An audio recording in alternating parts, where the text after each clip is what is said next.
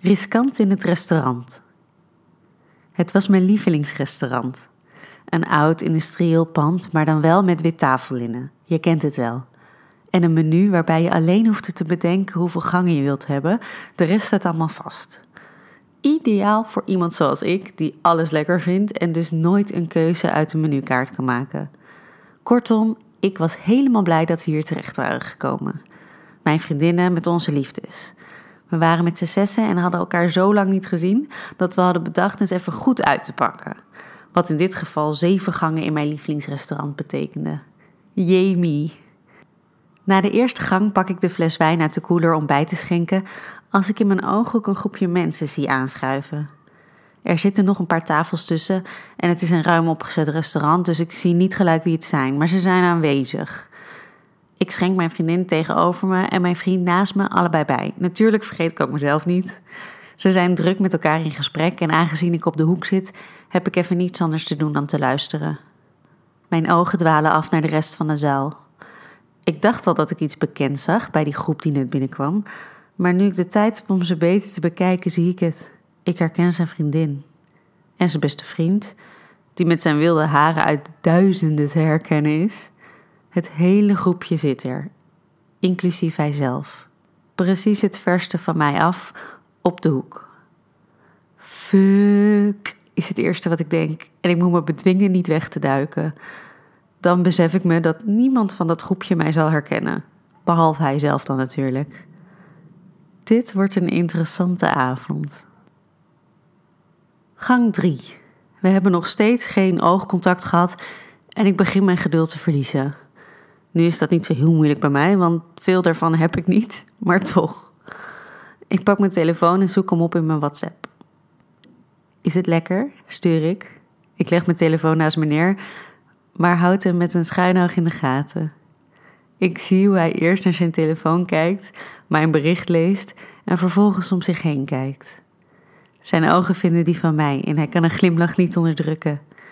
Hij gaat terug naar zijn telefoon en niet veel later zie ik op mijn scherm bijna net zo lekker als jij. Ik was nog even bang dat hij het benauwd zou krijgen met zowel zijn vriendin als mijn vriend in hetzelfde restaurant, maar daar heeft hij duidelijk geen problemen mee. De rest van de avond doen we redelijk ons eigen ding. Allebei proberen we ons te focussen op de leuke groep mensen met wie we zijn. We lachen, drinken, eten. En hoewel ik echt mijn ogen wel eens naar zijn tafel laat glijden en ik zijn ogen ook echt wel eens op mij voel, lukt het nog best aardig mijn aandacht bij mijn vrienden te houden.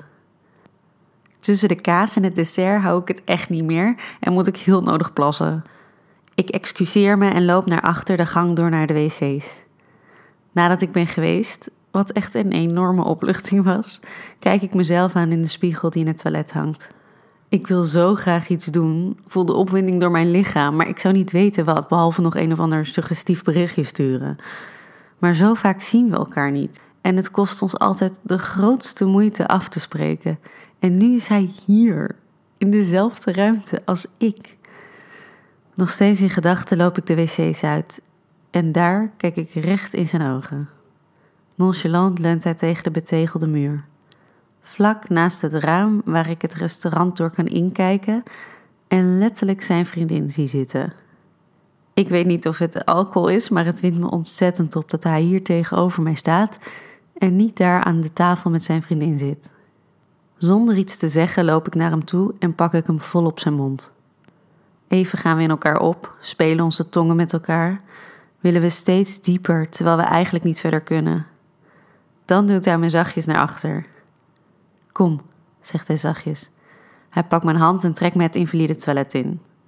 Hij draait het slot om en komt dan snel weer bij me staan om me opnieuw diep te tongen. Met zijn handen duikt hij onder mijn shirt over mijn rug. Als hij voelt dat ik geen BH aan heb, grijpt hij gretig naar mijn borsten. Ik glij met mijn handen zijn broek in en vind zijn kont. Al zoenend duw ik hem richting het toilet. Ik vind de knoop van zijn broek en duw hem naar beneden terwijl hij onhandig achter zich grijpt en de klep van de wc dicht doet zodat hij erop kan zitten. Ik klim bovenop hem, maar hij duwt me weer van zich af zodat hij onder mijn rok mijn string naar beneden kan trekken. Even speelt hij met zijn handen tussen mijn benen. Met zijn duimen masseert hij de binnenkant van mijn dijen, mijn steeds verder en verder. Met zijn vinger voelt hij in me en als hij merkt dat ik al mega nat ben, trekt hij me op zich. Ik glijd gelijk in hem en begin mijn heupen heen en weer te bewegen. Onze voorhoofden leunen tegen elkaar en we blijven elkaar aankijken als hij met zijn duim over mijn klit gaat. Het is me te ruw, te ongevoelig. Ik duw zijn hand weg en neem het zelf over. Terwijl ik heen en weer blijf bewegen en mijn hand over mijn klit blijft gaan, gebruikt hij zijn handen om onder mijn shirt mijn borsten te masseren. Hij duwt mijn shirt omhoog en zuigt uit mijn tepel, laat zijn tong eroverheen gaan voordat hij er met zijn tanden zachtjes aan trekt. Hij weet dat dit me razendsnel naar een orgasme brengt. Ik voel dan ook al snel dat ik kom. Als hij mijn samentrekkingen voelt en mijn adem hoort stokken, laat hij zich ook gaan en komt hij bijna tegelijkertijd ook. Even blijven we zo zitten. Blijft hij in me en hij ik uit in zijn nek. Dan voel ik hem weer ontspannen en sta ik op. Als hij hetzelfde doet, maak ik er gebruik van om naar de wc te gaan. Hij frist zichzelf ondertussen op bij de wasbak. Allebei weer gefascineerd geeft hij me nog een kus voordat hij de deur voor me opent. Ik wacht even, glimlacht hij. Ik geef hem een kus, bedank hem en loop dan zo nonchalant mogelijk weer de gang door naar het restaurant. Ik werp een korte blik op de nietsvermoedende mensen aan zijn tafel voordat ik op mijn plek ga zitten. Het ijs op mijn bord is al een beetje gesmolten en mijn vriendin tegenover me kijkt me vragend aan. Ik uh, kwam een bekende tegen, zei ik zo nonchalant mogelijk terwijl ik naar de gang wijs.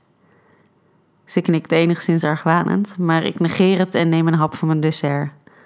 Verder lijkt niemand door te hebben gehad dat ik zo lang weg ben geweest. Thank God for alcohol, denk ik bij mezelf, terwijl ik probeer aan te sluiten bij het levende gesprek dat mijn vrienden hebben. De rest van de avond kijken we niet meer naar elkaar. Het is niet meer nodig. We hebben elkaar alles gegeven wat deze avond mogelijk was.